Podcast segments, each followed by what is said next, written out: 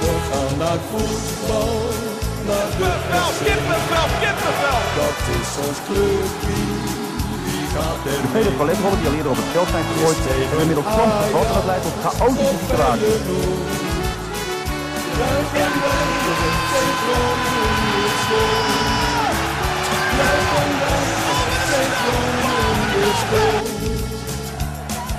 En dan is het eh, Jan van Dijk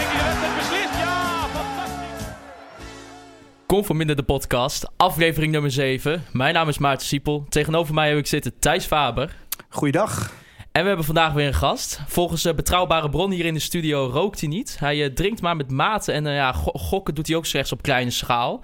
Het is Freddy de Ries. Hij schrijft boeken over onder andere Aston Villa. Hij heeft twee boeken erover geschreven. Aston Villa's Warner Lion en Up the Villa. Wij wouden even gelijk vragen, eh Freddy. Eh, je gaf al aan, eh, of tegen ons buiten de uitzending om... Dat, dat je erg fan bent van het Oosterpark. Nou, Wat is eigenlijk je mooiste herinnering? Van het Oosterpark, goh. Ja, de eerste keer. Dat was, wel. was bizar, was mooi. Ja, dat was gewoon een, gewoon een competitiewedstrijd in het superseizoen. Tegen FC Den Haag toen nog. Gewoon een simpele 2-1 overwinning. Ja, dat blijft toch wel de, de herinnering. En wat is een beetje dan de magie die rondom het eh, Oosterpark eh, voor je hing? Of is dat nostalgie eh, die de ja, overhand heeft? zeker. Ieder, wat, je, wat je iedereen hoort zeggen. de vloedlights die branden, die, die, die zogen naar de, de toe. Ja, het is echt dat, dat old school. De vieze koffie tot en met de smerige pisbakker. eh, ja, dat maakt het wel... Wat top. Ja. Nee, wij eh, hoorden ook dat, eh, dat je eh, bezig bent met een FC Groningen boek. Voor de luisteraars thuis waren wij ook wel even benieuwd. Die zouden het graag ook wel misschien willen weten wat, ja, waar het boek over gaat. Wat je aan het schrijven bent. Ja, FC Groningen natuurlijk. Ehm, ja, breed. Het is een... eh, eh, ik hoop een beetje een geromantiseerd verhaal te krijgen... door ogen van supporters en veelal ex-spelers. En dan door de hele periode van de 70, 80 jaren, eh, 90s tot nu. Dus eh, eigenlijk echt een voetbalroman wat dat betreft. Ja, eigenlijk een beetje een complete, compleet voetbalboek over Groningen moet het worden. En eh, in jouw boek over Aston Villa, dan eh, in je eerste boek gaat het dus ook over Aston Villa en jouw liefde voor Aston Villa. Nou, ja, dat kunnen we FC Groningen ook wel een beetje zien. En eh, dat boek eindigt met de degradatie van Aston Villa. En dan kregen wij een vraag op Twitter. Zie jij, omdat je natuurlijk dat seizoen heb je natuurlijk Aston Villa extra goed gevolgd voor dat boek. Zie jij, eh, kun je een vergelijking trekken tussen het seizoen van Villa toen en het seizoen van FC Groningen nu? Nou ja, Aston Villa had toen een afschuwelijk seizoen natuurlijk, maar... eh, Ja, dat klopt. Die vraag maakte mij een beetje bang. Want tot na Twente uit begon, of Twente thuis begon ik wel een beetje voor het eerst te twijfelen. Was wel heel slecht. Eh, maar ik, tot nu, ik ben nog helemaal niet bang voor een degradatie voor Groningen. Eh, die houdt echt wel een ploegje of vijf onder zich. Alleen, eh, toen ik die vraag gisteren las, dacht ik even terug inderdaad ook aan dat seizoen. Het seizoen daarvoor wonnen wij met Villa, of, eh, eh, zaten we in de finale van de FA Cup met Villa. Sherwood werd de manager. Het was echt weer dat iedereen dacht van... we hadden prima selectie op zich. dacht echt wel, die, die weg omhoog is weer gevonden. Toen hadden we in het begin van het seizoen echt heel veel pech. Ik kan me nog een wedstrijd bij Leicester herinneren... die toen kampioen werd. Dus kwamen we 2-0 voor daar. eh, speelden ze helemaal weg. En somehow verloren we nog met 3-2. En toen kwamen we in de hoek waar de klap afvielen. En eh, op dat moment had echt nog geen villen gedacht van wij gaan degraderen. Maar op een gegeven moment kom je toch onderin. En dan, en dan is het één punt vanaf de streep. En dan wordt het er vier. En eh, op een gegeven moment is het de kritiek. de druk wordt alleen maar groter. Het gehoor begint. Nou, Ja. ik, ik kan me nog herinneren dat eh, Leandro Bacuna toen even moeten ontgelden ook. Op een gegeven moment werd de spelersbus opgewacht, geloof ik. Eh, iets wat we normaal alleen bij NEC in Nijmegen zien in Nederland. Maar eh, nee, wij bij Aston Villa werd dus de spelersbus ook opgewacht. En dan zag ik inderdaad die boosheid. En dat, ja, ik wil niet alles hiermee gaan vergelijken. Maar dat deed me toch wel een beetje denken aan die wedstrijd... na, wat er na Twente gebeurde bij de hoofdingang. Kijk, het is tekenend voor, eh, voor een club in nood, dat soort dingen natuurlijk. En ik vraag me altijd af, maakt dat allemaal beter? Ja, nou, dat, eh, nee, absoluut niet. Want dat heeft ook absoluut niet geholpen bij Villa. Maar ik denk toch dat, en misschien is dat een beetje naïef gedacht... dat het verschil tussen winnen en verliezen veel kleiner is... dan dat, dat, dat, dat we allemaal, of dat, dat je nu denken. Dat het echt, als wij in het begin van het seizoen wat meer geluk hadden gehad... bijvoorbeeld die wedstrijd bij Leicester... maar kan zo nog een vijf, vijf momenten eh, springen in mijn hoofd... waar we gewoon geen geluk hadden. Ja, dan heb je gewoon uh, 7, 8 punten meer...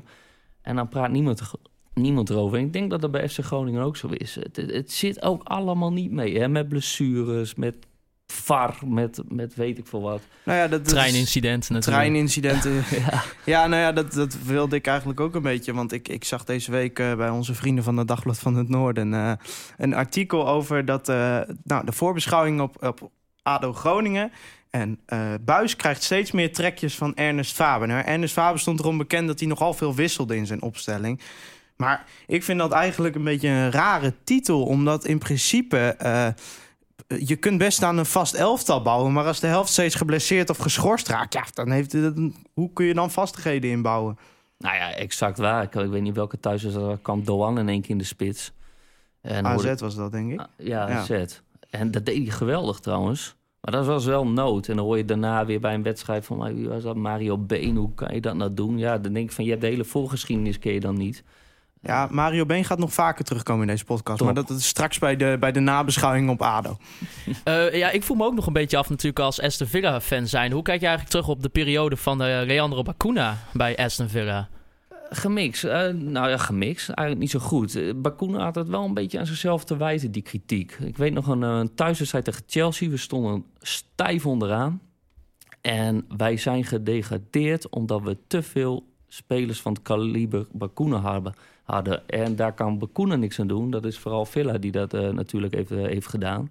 Alleen, we stonden stijf onderaan en hij stond in, in de matchprogram. Met die de volgende seizoen wil ik bij een club die Champions League speelt. Ja, en toen was het bij de Villa fans, wat? Champions League? Je bent nog niet eens goed om ons uit de Championship te halen. en dat viel gewoon helemaal verkeerd. En het Villa publiek is uiterst fanatiek, maar wel, vind ik vaak rechtvaardig. Want voor het seizoen erop speelde hij nog even voor ons. Toen is hij wel weer een beetje in genade aangenomen bij de Holtent, bij de, bij de, bij de fanatiekelingen, zeg maar. Alleen daar heeft hij het wel een beetje mee verbruikt. Uh. Ik kan me nog een tweet van, uh, van Lescott herinneren.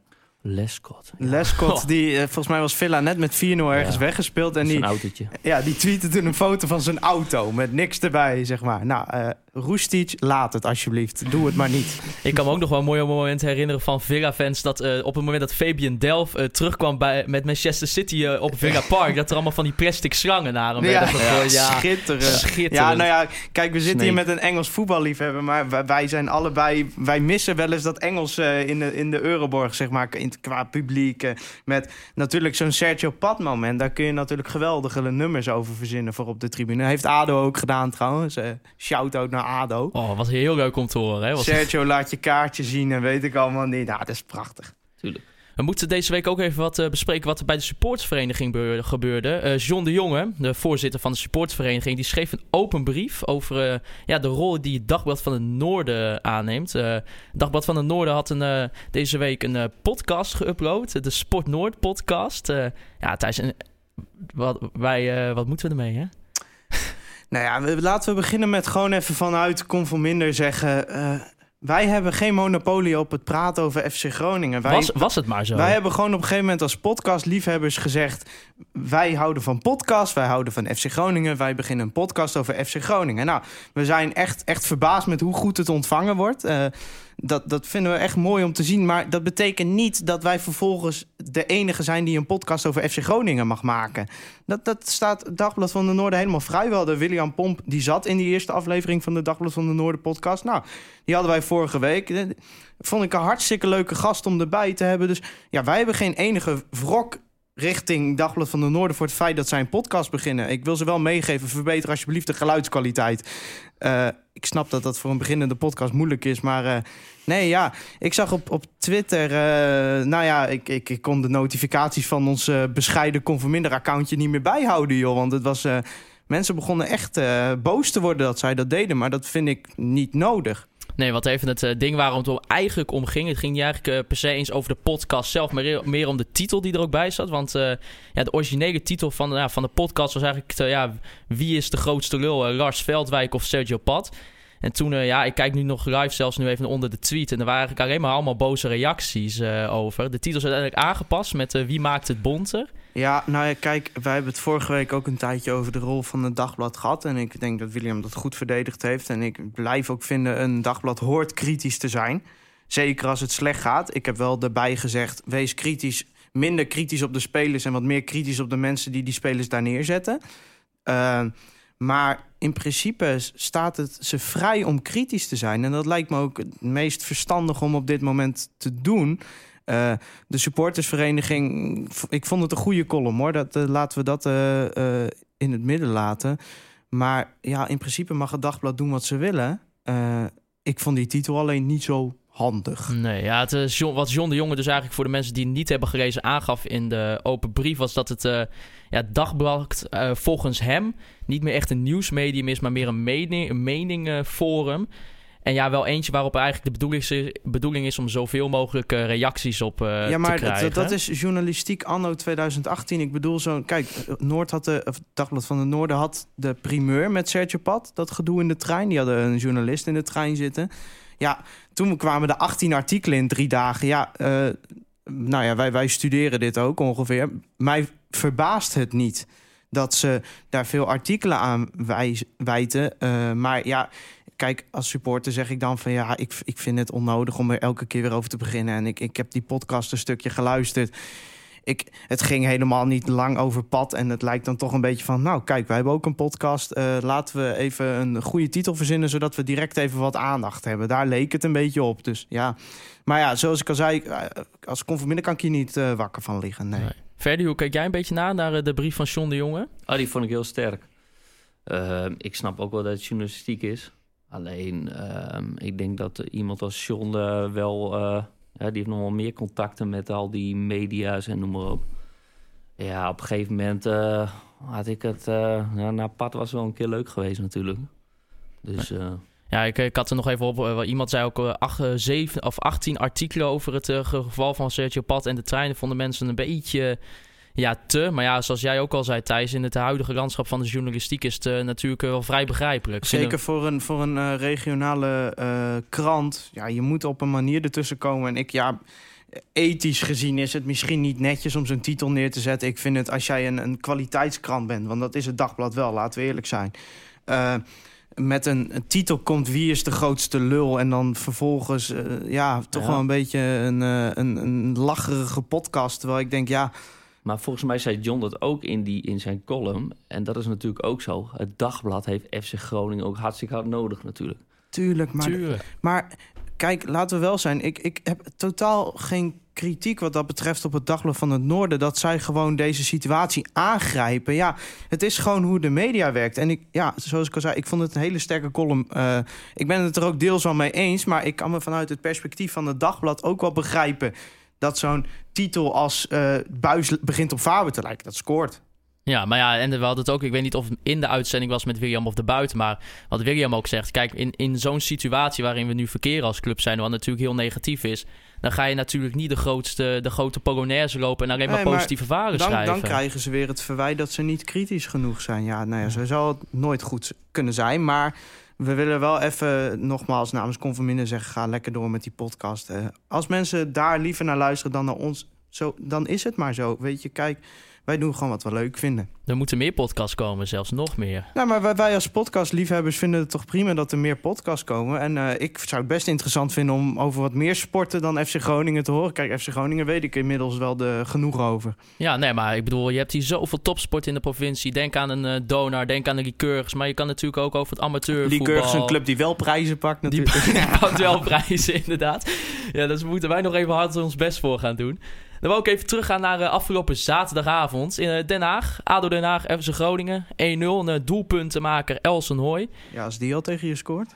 Ja, precies. Ja, nou, het was wel weer een, een voorzetje van El Kayati. Ik had nog opgeroepen uh, voor Zeevaak om hem neer te schoppen. Nou ja, nu bleek hij uh, niet te spelen. Dus dat was uh, al sowieso jammer voor mij. Mag, mag ik het opnemen voor Tom van der Looy?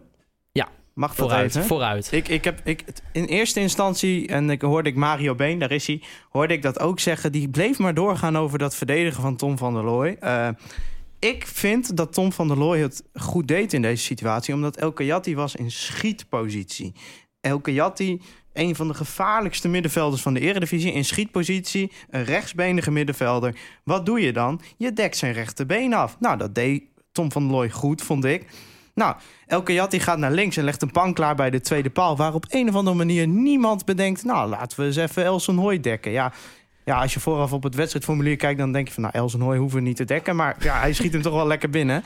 Maar nee, ja, ik, ik vond het slechter van, van handwerken... met zijn eh, Bundesliga-ervaring dan Van der Looy. Die gewoon, ja, kijk, als Van der Looy... El Kayati aan de linkerkant dekt... en El Kayati krult hem in de verre kruising... dan zeggen mensen, eh, waarom eh, dek je zijn rechterbeen niet af? Nou ja, laten we wel eerlijk zijn. eh, Tim die heeft er de laatste paar weken niet echt eh mee zitten. Hè? met, eh, met wat hij aan het doen is. Die begon natuurlijk wel leuk tegen de graafschap. Met die assist gelijk op Michael Breij. Maar het is de afgelopen weken wel gewoon eh, ja, heel slecht. Hè? Maar onder de mond van Buis begint op Faber te lijken. Ik vond Reis een van de be- beteren eh, in de laatste thuiswedstrijden. Ja. En die speelt dan weer niet. Hè? wel jammer dat hij niet speelde. Eh, dat, dat, dat hadden we als onderwerp staan eh, nog om te bespreken. Inderdaad, laten we het meteen maar doen. Ik, eh, ik, ik kan er met mijn hoofd niet bij waarom je Ludovic Reis niet zou laten spelen. Nou, Nou. ik ook niet. Ja. Eh, je kunt zeggen hij past niet in het systeem of wat dan ook. Maar als je naar de huidige vorm van een Aydin Roestic of een eh Django Warmerdam kijkt... dan denk ik, ja, waarom zou je je grootste talent wat je in de club hebt niet laten spelen? Sorry, ja, En ook op basis van de wedstrijden die hij heeft gespeeld, eh verd- verdiende hij het wel, inderdaad. Hij verdient het gewoon om te spelen en hij moet ook spelen. En eh, er zal vast een reden voor zijn, een tactische reden. En daar, ja, ja, daar kan ik mij niet in vinden. Maar mm, ja, Buis ziet hem natuurlijk elke dag spelen. En, maar ja, ik vind dat het eigenlijk niet te verantwoorden valt... dat je, je nou, misschien wel je beste speler op het moment niet laat spelen. Ik heb hem wel eens horen zeggen dat, het dan, eh, dat hij per wedstrijd kijkt. Hij vindt het iets, eh, verschillende type spelers. Dat je per wedstrijd kan zien van nou, nu hebben we die nodig. Maar ja, Ja, nee, maar kijk, ik ben helemaal voor eh, tactiek aanpassen op de tegenstander. Dat was iets wat Faber bijvoorbeeld niet deed. En ik vind, Buis is ook een tacticus, dus die vertrouw ik dat wel toe. Maar eh, ja, ik, ik, ik zou zelf, als ik trainer was, ervoor zorgen dat mijn tactiek op reis gebouwd was. ja maar uh, Warmodam hè, eh, liet je net vallen. Die staat dan een beetje linkshalf tegenwoordig. Moet ik Eh, zeggen dat ik hem dat beter vind doen dan op Ja, linksback? maar het is in principe Ja. niks, Warmerdam. Het, Nou, het is geen verdediger, het is geen Maar aanvaller. staat tegen Zwolle kreeg hij eh, drie opgelegde kansen. Dan denk Ja. ik van, hartstikke mooi, die missie dan allemaal. Oké, we krijgen kansen, maar krijgen niet, niet de verkeerde. Geen, eh, de verkeerde speler de Ja, kans. nee, dat is natuurlijk altijd zo. Eh, dat is net als dat Memisevic in de laatste minuut de bal voor zijn voeten krijgt. Ik denk, ja, is het Mahi, dan hangt hij. Ehm, maar het het is, om ook even terug te komen op handwerken... het is wel heel bijzonder dat je de hele voorbereiding op trainingen... Op, in oefenwedstrijden ziet dat backs pas in een later stadium aan de bal komen... dat er door het midden wordt gevoetbald... dat de backs voor de eh, breedte in het elftal zorgen... En dat Doan en, eh, en Mahi, die toen nog op de flanken stonden, daardoor wat naar binnen kunnen. Dus in die ruimte tussen de vleugel en de as in. Dan is het eigenlijk wel raar dat je dat gewoon niet meer terug ziet komen. Ik, ik zag een vraag van eh vriend van de show, FC Groningen Insider op Instagram. Die, die vroeg of er een stijgende lijn in het spel zit. Maar ik, ja, ik vind juist het tegenovergestelde. Ik vind dat organisatorisch Groningen een stuk minder voor staat dan in de eerste vier wedstrijden. Want in die eerste vier wedstrijden dan speel je dus met een laag 4-4-2-blok. Eh, dan was het steeds Doan en Mahi die op de rechts- en de linksmidden kwamen. eh, op het moment dat de tegenstander in balbezit was. Eh, nou ja, Doan defensieve taken geven, dat heeft, dat heeft Buis goed gezien. Doan nu in de spits. Maar ik vond dat organisatorisch een stuk beter dan wat ik zaterdag heb gezien. Want ik heb zaterdag geen patronen gezien. Ik heb geen organisatie gezien. Ik heb geen onvoorspelbaarheid gezien. Eh, je bent een aantal keer op de omschakeling gevaarlijk geweest. Maar dan heb je ja, Antuna. En ja, ik moet ook zeggen, wat me ook echt mateloos wel irriteerde... is als ik beelden terugkeek...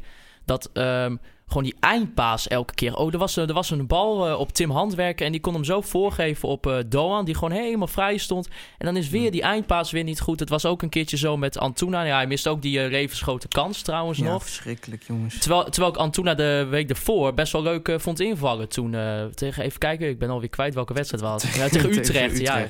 Tegen Utrecht. Ja, nee, dat waren de eerste goede f- 30 Ja. minuten van Urian Antuna in zijn carrière bij Groningen ongeveer. Dus eh, Ik eh, ben ook bang zijn laatste. Ik, eh, ja, ja, ik, ik vind... Ja, Hij is ik zo vind, licht, hè? Het Ik, vind zo- het, ja, maar het is alsof je een, naar een speler uit de onder 15 aan het Ja, kijken precies. bent. degene die hem bij Manchester City heeft gekregen. Nou, Ja, sect in the morning. wat briljant. Dat je, dat je, dat je zo'n wereldclub kan oprichten met zo'n ja, jongen. die heeft een zaakwaarnemer, jongen. Echt, ik- eh, maar ik, ik, ik kijk nu even in ons script voor de mensen thuis. Wij hebben een script. Dit is niet allemaal spontaan wat wij uitkruimen. Het lijkt, het lijkt soms wel zo. Mike de Wierik. Ik zie hier een tekst staan. Dat, dat Ja. kan op een tegeltje. Eh, ja, dat is wat ik eigenlijk vanochtend vond. Ik eh, ging even het interview terugkijken naar de wedstrijd. En ehm, ja, wat, wat Mike eigenlijk zegt, en dat is natuurlijk gewoon samenvattend voor ons, eh, voor ons seizoen tot nu toe. Van, hij zei, ja, we maken te weinig goals en we krijgen er te veel tegen. Nou, dat viel Ik- mij zo op dat Ma- ik denk, mag ik deze in, in Amsterdamse accent proberen om een soort Johan... We maken te weinig goals en we krijgen er te veel Ja, tegen. ik, ja, ik vond het niet, simpeler kan het niet. Nou, maar kijk, dat is hetzelfde zeggen. Ik, ik hoorde, god, nou gaan we of telpik hoor, maar ik hoorde Guus Stil zeggen eh, dit weekend. Ja, dan sta je binnen twee minuten met 1-0 achter. Ja, dan sta je gewoon meteen al met 1-0 achter. Het is, het, het is niet altijd Allemaal wel zo. waar. Het, het is wel waar, ja. Het is wel wat Mike de Wierik zegt. Ik bedoel, daar is, geen, eh, daar is niks tussen te krijgen. Dus in eh, dat opzicht is het Ja, helemaal maar ik kan ook zeggen, Groningen eh, heeft te weinig punten. Is ook zo. Ja. Groningen scoort niet vaak genoeg meer dan de tegenstander in de wedstrijd. Wat wel ook heel leuk was om misschien te zien... is het debuut van eh, Daniel van Kamen. Viel hij jullie nog op in de wedstrijd? Ja, maar dat vind ik juist een ernstige, eh, eh, ernstige constatering. Eh, het is- Zo'n jongen moet toch invallen bij een 3-0 voorsprong... dan de trainer zegt van nou, veel plezier jongen, maak er wat van. Ja. En nu moet hij invallen als er een 1-1 geforceerd moet worden. Dat, dat zegt misschien ook wel wat in Nou, de, de- ik in de selectie. eh, Ja, nee, dat is zo. En ik zag ook de jeugdwatchers eh, gingen uit hun dak. Omdat het, eh, ja, het is toch wel een groot talent. Hij heeft trouwens nog een broertje, geloof ik. Joel van Kaam. Die schijnt nog beter te zijn. Dus Nou. eh, ik hoor altijd van vriend van de show... en iemand waarmee ik vaak op kop sta, Jan-Pieter Westing... Die, die heeft het altijd over Joel van Kaam. Dus ik vermoed dat dat, dat dat er ook nog aan zit te komen. Maar wat jij natuurlijk zegt, klopt wel. ja. Ja, ik vind, ook- ik vind ook op het moment dat, ehm, dat het slecht gaat, dan, dan kijk ik ook wel wat er op de bank zit. En denk ik van ja, we hebben zo weinig wat je in kan brengen, wat gewoon wat het verschil kan maken in die wedstrijden. En dan, ja, want ik keek even ook op het telefoontje. Ik denk, hé, hey, Jannik Pol zit nog op de bank. Nou, die, die heeft er al Ja. veel gescoord. Ja maar, ja, maar die verstaat hem buis niet, hè? Nee, nee, nee, die verstaat Buis niet. Nee, dat is, dat is heel jammer. Ja, want da- nou, we kunnen het ook even over Ja hebben. hoor, we, Want, we eh, blijven maar gaan deze dagen, Ja. Jan, Jannik Pol die had in een, eh, in een interview in, de, te- in een Deense krant gezegd dat hij een beetje moeite heeft eh, met het verstaan van eh, Danny Buis. En dat komt omdat Danny Buis zijn Engels eh, onder andere niet zo goed zou zijn. Ja, Ja, maar dit, dit, zou is- in het script van die documentaire Voetbal is Oorlog passen, zoiets. Dit, je bent een professionele voetbalclub, jongens. Dan, dan, überhaupt dat zo'n speler dat in een interview zegt... dan denk ik, er is toch wel iemand die met hem praat... Ja, waarin maar- die aangeeft, ja, ik begrijp niet wat hij zegt. Ik loop altijd verkeerd. Nou, hij doet wel meer dan alleen verkeerd lopen, Jannik Pol tot nu toe. Maar, Waar ik ontzettend bang voor ben, en ik hoop echt dat ik ongelijk heb, dat hij over tien jaar bij de FC Groningen quiz in voren komt van: hey, wat was de allerslechtste spits aller tijden? ja, Nou, Waarbij hij kwam in. En ik weet, zijn eerste infobeurt hoor je dan mensen zeggen van: oh, hij jaagt veel. Ja, dat kan ik ook. ja. Het ziet er allemaal zo onhandig uit. Ik, ik ben bang dat hij Nou, gewoon helemaal niks van kan. We gaan hem in ieder geval nomineren voor de David Texera Award, denk ik. Ja, Aan het eind van het seizoen eh, geven wij awards weg. En een daarvan is de David Texera Award. Dat is de slechtste aankoop. Oh, ja, ik zit even te denken, ja, op dit moment eh, toch wel, hè? Ja, nou ja, we gaan nog kijken wat voor paniek aankopen er in de winter bij komen. Maar eh, Nederland in. zei bij eh, Kees Jans mij heel terecht van... ja, we zijn ook wel heel goed in het snel eh, weggooien van, de, van die spelers. eh, dat moet hij ook wel zeggen en heeft hij ook wel een punt. Maar eh, het ziet er wel heel eh, onhandig uit, hoor. eh, Ja. ja. ik vond hij wordt eh, eh, snel afgeschreven inderdaad. Ik vind hem wat onhandig in de duels. Hij lijkt elke keer lijkt hij het duel aan te gaan. Terwijl ik denk, je bent razendsnel. Je bent op de eerste meter sneller. Je bent op de 100 meter sneller. Eh, maak die loopactie een keer. Maar het is dus misschien wel waar wat hij zegt. Dat hij gewoon niet begrijpt wat hij moet doen. Er was ook een vraag van Jeroen Loer. En eh, die vroeg aan ons eh, wat voor soort speler FC Groningen op dit moment mist in de selectie.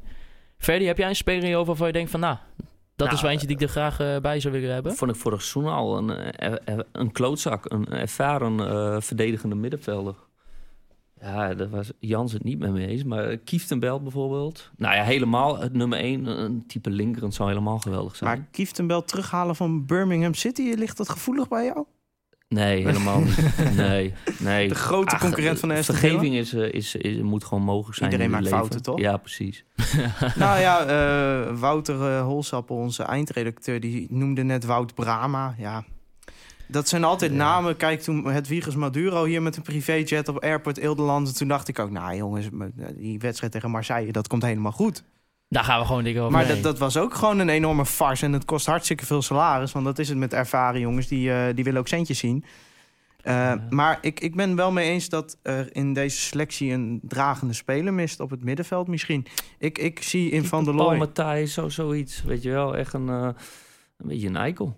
Die, Nou ja, die ik- iemand door midden trapt als het Ja. moet. En ook eh, een beetje die eh, beetje de jeugdige spelers een beetje stuurt. eh, ja, Nou, een ja. eikel hadden we natuurlijk wel met Lars Veldwijk. maar Dat liep, dat liep niet helemaal goed af. Ja. Straks krijgen we een open brief aan onze broek. Maar nou, ja, ik, ik zou oppassen voor John de Jong. Gaan we het nog over de VAR hebben? Ja, het momentje, voor de mensen die het ook niet hebben gezien, eventueel eh, Jeffrey Julian Chabot, of Chabot, die, eh, ja, die eh, kwam een voorzet en die kwam, eh, kwam ook een beetje in een soort van clinch met, met Tom Beugelsdijk. Ik eh, eh, hoorde Kees Kwakman na de wedstrijd zeggen van... het is toch eigenlijk bezopen dat er geen ander camerastandpunt is. Dat de VAR afhankelijk is van de camera's van Fox. Dus dat betekent dat in de arena... dit is geen Calimero-statement... dat een overtreding als deze in de arena... wel vanaf de goede kant had bekeken kunnen worden. En nou ja, volgens Pierre van Hooijdonk was het een penalty... dus als Pierre het zegt, zal het er wel geen zijn geweest. Maar dat betekent dat als deze overtreding in de arena was gemaakt, dat het dan wel een penalty had opgeleverd. Omdat de camera dan aan die kant staat. Maar omdat het in het Cars Jean Stadion gebeurt, krijg je hem niet mee. Omdat de VAR gewoon niet de goede beelden kan zien. Als jij een VAR installeert in jouw competitie, wat ik een enorm goede stap vind. En ik vind het echt tot nu toe meer positief dan negatief. Dan is het toch volslagen bezopen dat jij afhankelijk bent van de camerastandpunten. En dus eigenlijk afhankelijk bent van tegen wie jij speelt. Omdat als jij de hoofdwedstrijd van de dag bent, dan heb je meer camerastandpunten. En dan kan een overtreding dus beter worden eh, beoordeeld. Dat is toch volslagen bezopen? Nou, en ik moet ook zeggen met het camera-standpunt wat Fox dan eh, had doorgegeven blijkbaar, dat ik kon het zelf ook niet zien hoor. Nee, maar dat, dan, dan geef je zo'n VAR de opdracht om uit inderdaad beelden waar je helemaal niks mee kan, een overtreding te zien of niet te zien. Terwijl als je, je kunt geen goede judgment call maken op zo'n moment. En dan snap ik dat je hem niet geeft. Nee, dat was precies het verhaal natuurlijk. En we speelden Ja. ook in een, in een nieuw systeem. Eh, ja, dat was mij ook eigenlijk even de vraag wat, wat jullie vinden van dat, dat er tot nu toe wel heel veel eh, gewisseld wordt in de systemen die we aan het eh, spelen zijn. Ja, we hebben er natuurlijk de, de 5-3-2 ook onder andere gehad een paar keer. eh. ja, Ja, het, het is ook totaal afhankelijk van welke spelers je beschikbaar hebt. Maar ik vind het nooit een goed teken. nee, hè? Nee, want Dat, dat lijkt het alsof je zoekende bent. Terwijl je toch al acht speelronden bezig bent. Eh Doan in de spits vind ik een goede keuze. Eh, denk ik ook wel dat dat logisch is. Maar ik zou er toch liever nog wel iemand voor Doan nog willen hebben. Dus Gewoon een Doan- echte spits. Een echt, ja, die hebben we niet. Ja, de, de, de reïncarnatie van Martin Drent met eh, Tim Freriks misschien. Maar als jij aan een wedstrijd begint met een aanval met Mendes Morera... die maar een halve wedstrijd kan spelen... eh, Doan, die gewoon verzuipt tussen eh, de onmacht van de rest van de selectie... en Antuna, die als een onder 15 speler elke week staat te spelen. Ja, Maar Doan die komt ook altijd vaak veel te vroeg in balbezit. Dan zit hij 40, 40 meter van de goal. ja maar dat iets komt ook omdat hij te veel mee verdedigt. Ja, Vorig jaar is hij finaal afgemaakt omdat hij in die eerste wedstrijd die back van Herenveen niet oppakte. Ja, dat zit denk ik toch bij hem in de kop of zo. ja. En ik zie, ja, we, we, we hadden het er vorige week ook over. Op een gegeven moment zagen we hem zelfs een soort van rechtsback lopen. Terwijl die jongen die moet gewoon veel meer naar voren staan. Die moet niet zo vroeg. eh, Nou, wat ik zeg, als, als je het systeem wat Buis in de voorbereiding erin wil hebben speelt, dan had je hem nu een ideale aangehad. Want dan was die eh, breedte was wel door de, eh, door, de, door de vleugelverdedigers gegeven. En daardoor heb je, kun je Doan veel centraler hebben. Dat is wat mij betreft nog steeds het beste systeem. Maar het komt er niet uit. Ik denk dat het breekpunt is geweest, die wedstrijd tegen Willem II. eh, waarin ons middenveld overlopen werd. Waardoor er ja, de tactiek van we bouwen op via het middenveld... kon gewoon de prullenbak in. Nou, toen werd het hoge ballen op Van Weert. Eh, maar dat, ja, toch is die onzekerheid, er, denk ik... bij zowel Roestic als, als Reis als Van der Looy ingekropen... dat we gewoon niet meer door dat centrum durven op te bouwen. Want ik zie gewoon weer de ouderwetse U-vorm van de back... naar de centrale verdediger, naar de andere centrale verdediger... naar de andere back... Ja, ik... eh, Ah ja, je kan in thuiswedstrijden eh, ja, kan je op dit moment gewoon niet dominant genoeg spelen om, om echt wat aan, aan Doan te hebben. Hè? Want die, die, wat ik zeg, die komt op middenveld een bal bezit. Nou, dat doet hij iets hartstikke mooi. Hij speelt zich vrij of zo. Dan denk ik altijd, ik oh, heb- was dat nu maar op de 16? Kon hij Ik heb goals medelijden met die jongen. Ja, dat is het. Omdat ook met die bal van handwerken waar we het over gehad hebben... krijgt hij die bal goed, scoort hij. Hij geeft een fantastische voorzet op Antuna bij de tweede paal. ja, Die hem gewoon weer blind naast rost. Het- je, hebt, je hebt... Doan is al te goed voor FC Groningen. Maar je, ja, je kan hem gewoon niet goed gebruiken... als je geen goede spelers om hem heen hebt. Omdat, en dat zeg ik inmiddels elke week... het is geen dragende speler. Dat Ah. is hetzelfde als Idrissi... die gewoon in een beter elftal gewoon beter functioneert. En daarom vrees ik er ook voor dat Doan... eh, het is een hartstikke fanatieke, leuke jongen... en hij heeft echt wel een binding met de club, heb ik het gevoel... Maar ik denk dat het voor zijn carrière, als ik objectief kijk, beter is als hij in de winterstop naar een AZ of een uh, nou, Feyenoord wat mij part gaat. Maar hij wou zelf toch ook al naar Moskou? Ik bedoel, Ja, ik denk dat hij dat wel wilde. Die Ja. jongen kan weer Japan, een hele andere wereld. Die heeft echt, ik geloof niks van binding met die club. Als straks die, die, die wil gewoon weg. Nou ja, ik, ik denk dat hij wel snapt dat Groningen natuurlijk wel het risico heeft genomen om hem uit, eh, genomen om hem uit Japan hierheen te halen. Maar ja, uh, dan komen we op een vraag die een stuk of vier keer is gesteld deze week. Had Groningen dat moeten doen? Voor de duidelijkheid, uh, Hans Nijland heeft een bod van netto 8 miljoen gekregen. Ja, vertelde die gisteren bij de tafel van Kees. Inclusief afschrijvingen hou je dus 8 miljoen over. Nou, het begrotingstekort van Groningen ligt rond de 3 miljoen. Dat had je kunnen dichten en dan had je nog 5 miljoen over gehad. En het is achteraf misschien makkelijk praten... Maar ik denk dat het beter was geweest om dat te doen. Nou, dan tas je tot de winterstop even af zonder Doan. Heb je in de winterstop je lijstjes klaarleggen... kun je voor 5 miljoen jezelf versterken. Ja, maar dat is het nu weer. Hè? Kijk, nu is het, sta je laatste of ene laatste, weet ik veel. Uh, dan is het allemaal makkelijk. Maar op dat moment, als je op dat moment gedaan had, weet ik nog wel... Nou, daar had hij de seizoenkaarthouders wel weer tegen zich gehad. Er was er wel een ellende Maar dat is natuurlijk. sneu voor Hans. Want ik denk ja. dat Hans in zijn hart, het koopmanshart van Hans, wilde hem verkopen. En ik, ik denk dat je het achteraf. Ik, ik dacht natuurlijk, ik, als, uh, ik heb het in mijn bio op Twitter staan. Ik gewoon, ja, Doan vind ik een heerlijke speler. Ook omdat het zo'n Japanner is, zo'n leuke, spontane jongen. Uh, ik was ook chagrijnig geweest als hij was vertrokken. Maar. Nou, Hans gaf zelf aan bij de tafel van Kees dat, dat hij het zelf raar zou vinden om een speler is voor drie jaar zeg maar, te contracteren. Om vervolgens een paar weken gelijk weer door te verkopen. Maar ja, laten we gewoon eerlijk zijn. Hij heeft, dat natuurlijk gewoon, hij heeft hem niet laten verkopen... omdat anders bij de achterban uh, de pleuren zou uitbreken. Ja, maar het... En die kraai die zei nog van... Uh, maak er nog mee, ja, dan koop je toch vier, vijf spelers voor terug. Nou, zo werkt dat natuurlijk ook nee. niet. Nee, zo Sowieso, werkt het niet. Wat, wat koop je ervoor terug? Ja, kun je iets kopen wat ook maar een beetje in de buurt komt van en de kwaliteit. Het was ook nog laat, laat in de transfer ja, ja, dus je had ook niet echt tijd week. meer. Dus ja, nee, ik, ik snap het Nou, misschien is het sportief uh, op korte termijn een verantwoorde keuze geweest... Op, met de kennis van toen. Met de kennis van nu ja, zeg je, had hem maar verkocht. Uh, ik denk dat het alleen economisch niet zo'n hele verstandige keuze is. Want je hebt bij Mahi ook gezien... Dat bot had je. Dat... Maar aan de andere kant, kijk eens naar de waarde van Surlof. Hoe spreek je dat uit bij, bij Palace? Ik denk dat dat. Nou, Oké. Okay. ja, precies zo. Op zijn Gronings. Ik denk dat Hans ook wel een beetje gokt op van... nou, als er eens een keer een Engelse club komt... dan is 8 miljoen ook niks voor. Die gaat nog eens een keer voor uh, meer weg.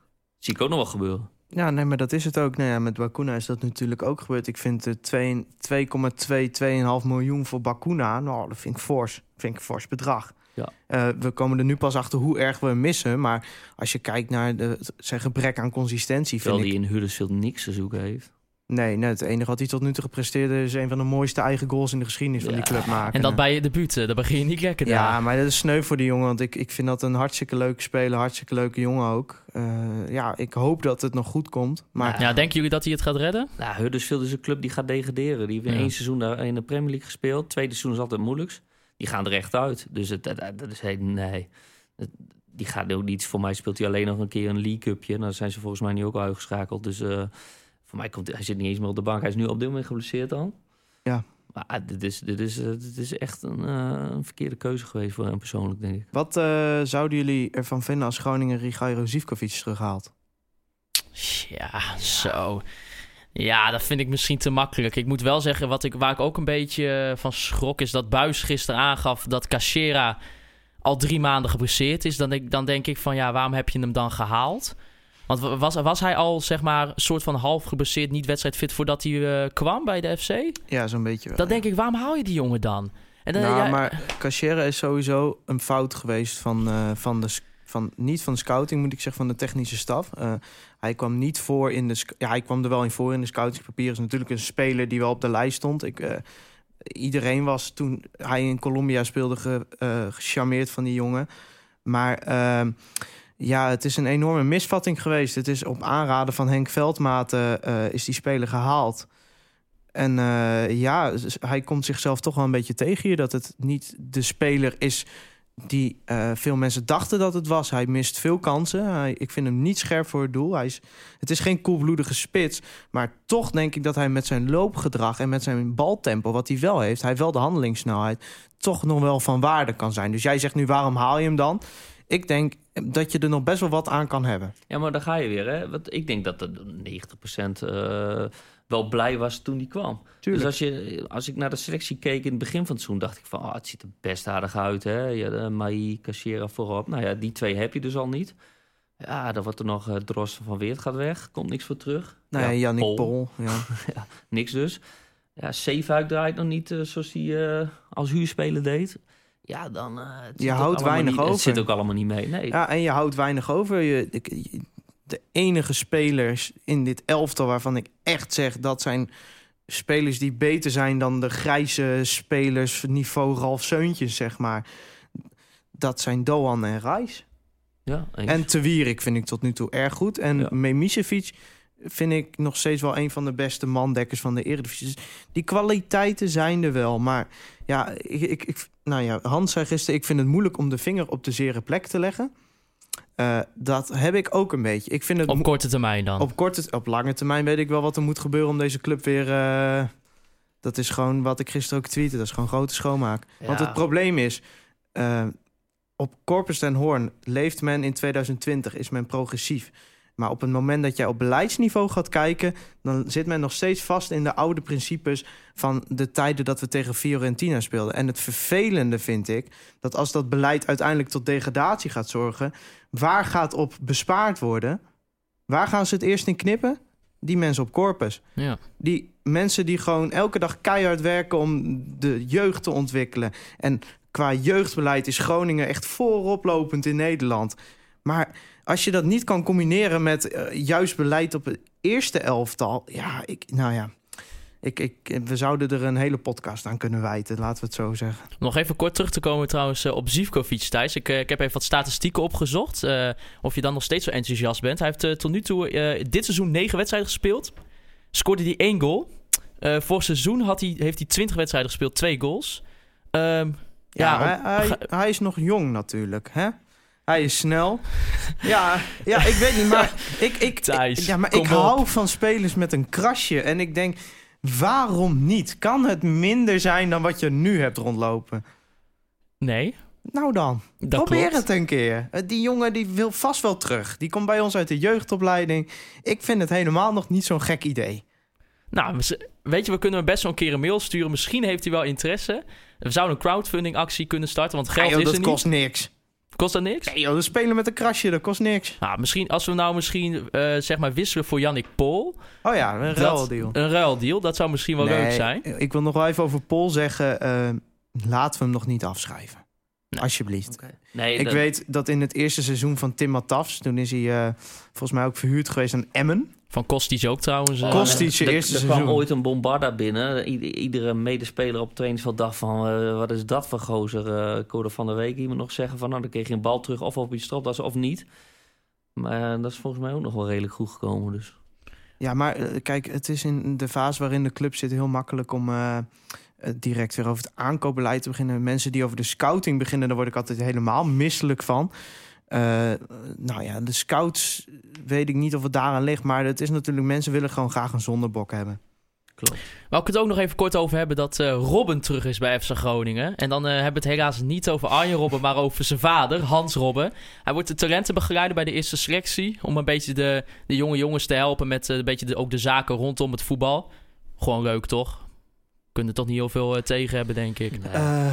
Ja, het is natuurlijk wel weer een oude jongens krentenbrood aantrekking. Maar ik denk dat eh, Hans is zijn hele, eh, de hele carrière van Arjen zaakwaarnemer van Arjen geweest.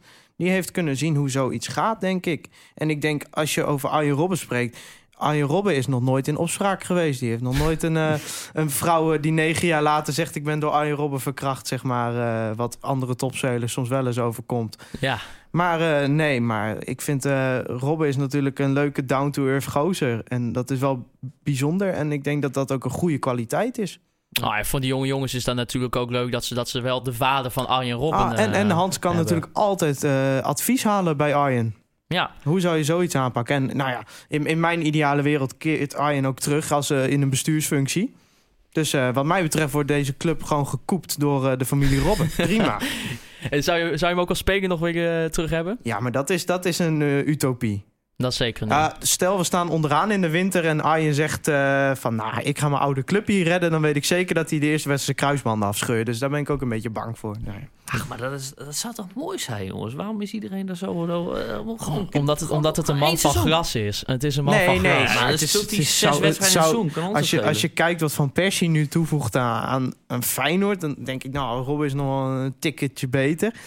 Ja, ik, eh, ik zou het heel graag zien. Ook eh, mijn supporters hart zouden dat graag willen zien. Ik zeg altijd, bij ons gaat de vlag uit op het moment dat hij geannounced wordt. Maar ja, ik zie het gewoon niet Het gebeuren. is echt zijn club. Hij heeft relatief weinig wedstrijden nog voor Groningen gespeeld. Hè. Hij werd nog, eh, toen hij naar PSV werd, hij nog even verhuurd. Ik vind, ja, het moet gewoon gebeuren, man. Het, is toch, dat, dat wil toch iedereen? Voetbal is toch van ons? En wij willen dat. Ja, wij, wij willen dat, maar eh, Dus ik, weet geld niet, heeft ik, hij weet genoeg. niet, ik weet niet of Precies. Arjen op kunstgras wil gaan spelen. Ik, eh, ik rij elke... Nou ja, dan eh, skipt hij die wedstrijden toch? ja, Zet nou hem ja. daar op de bank. Nou, ja. ik, ik rij elke dag met de bus langs zijn nieuwe villa in eh, de Helpman, buitenwijk van Groningen. Ik zou, als ik hem was, als het huis was, wel teruggaan, zeg maar. Zou ik niet heel veel moeite mee hebben. Nee, precies. Die is in aanbouw. eh, nou, een leuk plekje vlak bij de stad. En, nou, een bescheiden optrekje. Lekker strak op de kavel. eh. nee, eh, ja, het, ik denk dat het een utopie is. Ik denk, niet, ik denk dat hij wel terugkeert, maar niet als speler. Nou, we zijn niet de Funda-podcast, eh Thijs. hè? Wat- Ja, sorry. Woont hij Ik- vlak eh, bij Haren, gaat hij wonen? ja, ja, tussen haar en Groningen in, bij Bikwik daar. Oh, de dan rijden ook treinen, hè? Gewoon een treinkaartje kopen. Treinkaartje. Kan die zo, kan die zo naar het Sergio, wel betalen alsjeblieft. Inchecken, hè? Ja. Graag, oh, inchecken. oh, wacht even. Sergio Pad was een eh, gepasseerd station inmiddels. dat, Oh, eh, Oké, ja, dat is een beetje uitgemolken. Hè? Ja. Wou ik het als laatst nog even over de fanbeleving hebben. Want, eh, nou ja, zoals we al eerder hebben gezegd, hebben we hier een Aston Villa-fan. En de Marijn Slachter, die, die vroeg zich af welke rea- realistische tips jij zou hebben vanuit jouw fanbeleving bij Aston Villa. eh, die je zou aandragen bij FC Groningen om een stadionbezoek ja, leuker te maken of te verbeteren. Heb ik totaal niet. Want ehm, sfeer moet, vind ik, uit zichzelf komen. Als een wedstrijd erom vraagt. Als Villa 0-3 achter staat, eh, dan eh, voel ik me ellendig. Wil ik me ook ellendig voelen. En dan zit ik niet te wachten op vlaggetjes. En, want ik heb wel op Google omschrijving van ultra's opgezocht. En daar staat dan 90 minuten juichen, vuurwerk, eh, sp- spandoekjes, noem maar op. Ja, eh, ik vind het mooiste sfeer vind ik als dat uit zichzelf komt. Bijvoorbeeld eh, toen tegen AZ is een heel mooi voorbeeld. Hè? Dat die VAR en er gebeurt van alles. En in één keer gaat, die, gaat het stadion eh, achter die ploeg staan. Dat is voor mij sfeer. Ja, en dat doet ja. Dus Ik weet, ik weet ook wel van jou, Thijs, dat jij eh, heel erg fan was van de klappertjes. Die ze hadden bij AZ een tijdje. dat bedoel ik. Nou, wat, wat Ferdi zegt over de Engelse sfeer ben ik het helemaal mee eens. We hebben natuurlijk de fanatieke groep op Noord. Wil ik niet heel veel kwaad woord over kwijt. Omdat ik vind dat die jongens echt goed bezig zijn. Geweldig. En die hebben eh, het gat wat de Groningen Fanatics heeft achtergelaten... misschien wel beter gedicht. Die zijn echt weer bij de kern begonnen. Steun voor de ploeg. Maar ik ben inderdaad ook niet van, eh, van de trommels, vlaggen en 90 minuten support. Ik ben meer van het Engels inderdaad. Weet je, kijk, al- nou ja, om er eh, even wat minder formele eh, taal tegenaan te gooien. Als kut is, is het kut. Ja, precies. En dan mag het stil zijn, vind ik ook zwaar. Maar, hè? Als het, ja, als het- maar het, het zorgt meestal eh, voor wat frictie op de tribune. Dat, eh, nou, dan is de wedstrijd waardeloos slecht. En dan zie je die jongens van Noord, die blijven maar erachter staan. En boeren die geven... Ja, ik ben er zelf geen fan van. Ik snap wel dat dat zo beleefd wordt. Van je moet 90 minuten geluid, 90 minuten steun. En dat wordt ook wel een beetje geromantiseerd door de club altijd. Van ja, bedankt supporters, wel 90 minuten erachter staan. Ja, ik ben wel een zelf... heel mooi stukje in de Olle Griezen las ik. eh. Het zit wel, eh, wel een beetje ideeachtig. Maar goed, hartstikke mooi, niet mijn ding. Nee, maar ik, ik heb ook eh, vorig jaar, toen bij Heracles uit... heb ik op Twitter wat, eh, wat kritiek geuit op Noordtribune. Dat had ik niet al te genuanceerd gedaan. En toen heeft een van de jongens mij ook eh, een berichtje gestuurd van... ja, wil je er een keer over praten? Nou, toen hebben we er op Wij- Woudenstein over gepraat. En ik vind dat heel mooi hoe ze dat oppakken... en hoe ze luisteren naar andere mensen van hoe zie jij het? Want in- ja, uiteindelijk komt er een cliché tegenaan te smijten. Je moet het met z'n allen doen, uiteindelijk. En de fase waarin de club verkeert... is het denk ik ook belangrijk om in ieder geval... als die ploeg speelt, 90 minuten wel achter die ploeg te staan. Ook achter de ploeg. Dat hoeft niet per se met zingen, maar ik, fluitconcerten zo ben ik altijd niet zo van. Dat eh, schaam je kapot en zo ben ik ook nooit zo van. joh. Maar jij zei ook over klappertjes. Eh, We speelden afgelopen seizoen op Wembley de playoff final tegen eh, Fulham. Dat Dan heb liep ook de- niet zo goed af, hè? Ah, ja, ik wou het er helemaal niet over hebben. maar de helft van het stadion was dus Villa en de andere helft was, eh, waar, eh, was wit van Fulham. En na twintig minuten dacht ik, wat is dat toch gek? Elke, elke, wat een raar geluid is dat toch, joh. Een raar applaus. Maar het bleken dus ook klappertjes te zijn. En denk ik van, ja, nou, Ja, het kampioenseizoen van Leicester werd, wat mij betreft, heeft daar ook een hele dikke zwarte rand om gezeten met, met, met die klappers. Nou, bij AZ zijn ze ermee gekapt. Gelukkig. Heel Vind ik nog steeds geen, geen mooie sfeer. Sorry jongens van eh, de podcast eh, 67 van AZ. Maar qua sfeer moet je niet naar AZ kijken. Wel naar die podcast luisteren trouwens. Ik luister echt... Voor de mensen thuis, als je van podcasts houdt en voetbal... dan moet je echt een keer die van AZ luisteren. Dat is echt... eh, als je van lekker informele sfeer houdt... Wel, ik vind het leuk om te luisteren, maar terzijde. Deze week hebben we dan helaas geen voorbeschouwing, dus ook geen voorspelling, want we gaan de Interlandweek in. Misschien wel even een goed moment voor ons, denk ik, om even de rust te pakken. Zoals eh, ze zo- zoals altijd zeggen met de cliché koppen bij elkaar. En dan eh, gaan we weer richting Herakles. Hè? Ja, het geeft ons eh, weer ruimte om wat meer onzin te praten... in plaats van voorbeschouwen en nabeschouwen. Dus ja. Nou, Ferdi, dan wil ik jou bedanken voor je komst. Fijn dat je hier kon zijn, zelfs rond dit moeilijke tijdstip. We zeggen het elke keer weer. Wil ik Omroep Oog bedanken voor de faciliteiten die we mogen gebruiken. En natuurlijk Free Westerhof voor de intromuziek. Ehm, PSV thuis, 27 oktober. Vlak voor de aftrap of in de rust. We gaan naar voetbal naar de FC door de speakers. Er, er is immers ook gewoon wat tijd om dat nummer gewoon te downloaden, in het playlistje te zetten. Dus op zich moet het mogelijk zijn. We gaan het zien tegen PSV, denk ik. Hè? We willen hem horen. Nou wil ik u bedanken voor het luisteren naar Conforminder de podcast.